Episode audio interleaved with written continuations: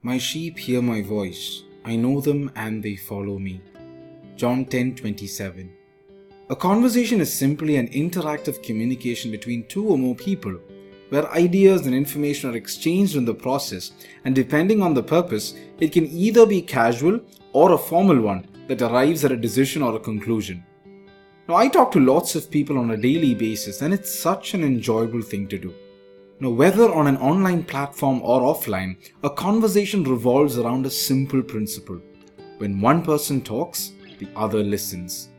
Now, one of the challenges that I consistently face when it comes to conversations is to listen. Now, when in a conversation, as I'm hearing the other person speak, I'm distracted by my thoughts on what to say next instead of actively listening. So basically, I say something and as the other person responds to that or talks about something else, I'm already busy thinking about what to say next when what I should actually be doing is listening actively and intentionally to what the other person has to say. Now, isn't that fair? Instead, what should have ideally been a conversation ends up to be a rehearsed monologue. It looks like two people are involved, but in reality, it's just one person talking without listening much.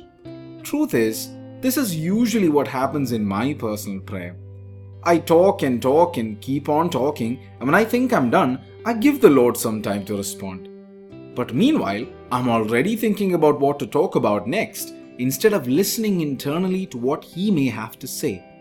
Now, just yesterday, as I was spending some time in prayer, after the first couple of minutes of talking, I decided to sit in silence for a while. I was pleasantly surprised to hear a gentle voice that said, Do not be afraid, for I am with you. I'm pretty sure I wouldn't have heard that had I not kept quiet. The Lord already knows all that I need and want. He knows each and every little desire of mine. Yet He loves to listen to me as though He were hearing about everything for the first time.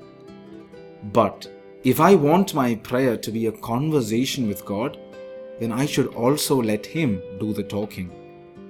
In Jesus' name, I pray that each one of us may be given the grace to actively listen to the gentle voice of the Holy Spirit in prayer. Jesus, Mary, Joseph, keep us safe this day and bless us.